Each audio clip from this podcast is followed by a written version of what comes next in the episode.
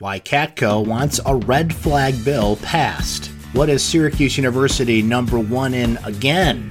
Dino Babers had a good excuse to miss football practice.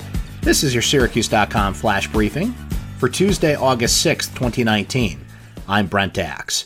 Congressman John Katko said that Congress should pass his red flag gun bill after President Donald Trump and other key Republicans expressed support for the idea. Katko introduced a bipartisan bill in January that would encourage states to limit a person's access to guns if they're considered a threat to themselves or others.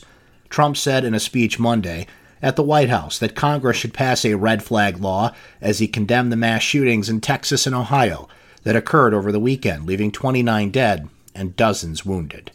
Syracuse University is back on top as the number one party school in America. The Princeton Review released its list of 2019 party school rankings on Monday, and SU topped the list for the first time since 2014. Syracuse has been in the top 10 for eight years in a row, coming in fourth place for the past two years. In other party categories, Syracuse was number two for lots of hard liquor, number eight for lots of beer, number 19 for reefer madness, and number 18 for Greek life. SU football and basketball fans were rewarded with a ranking at number three in the nation for school spirit. Syracuse football opened training camp on Friday without their head coach Dino Babers present to lead the team through its first practice of the preseason.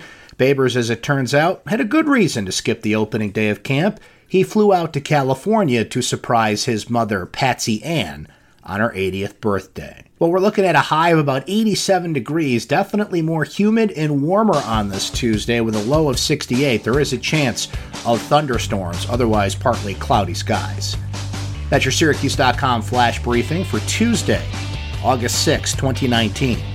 I'm Brent Axe. Have a great day, everyone.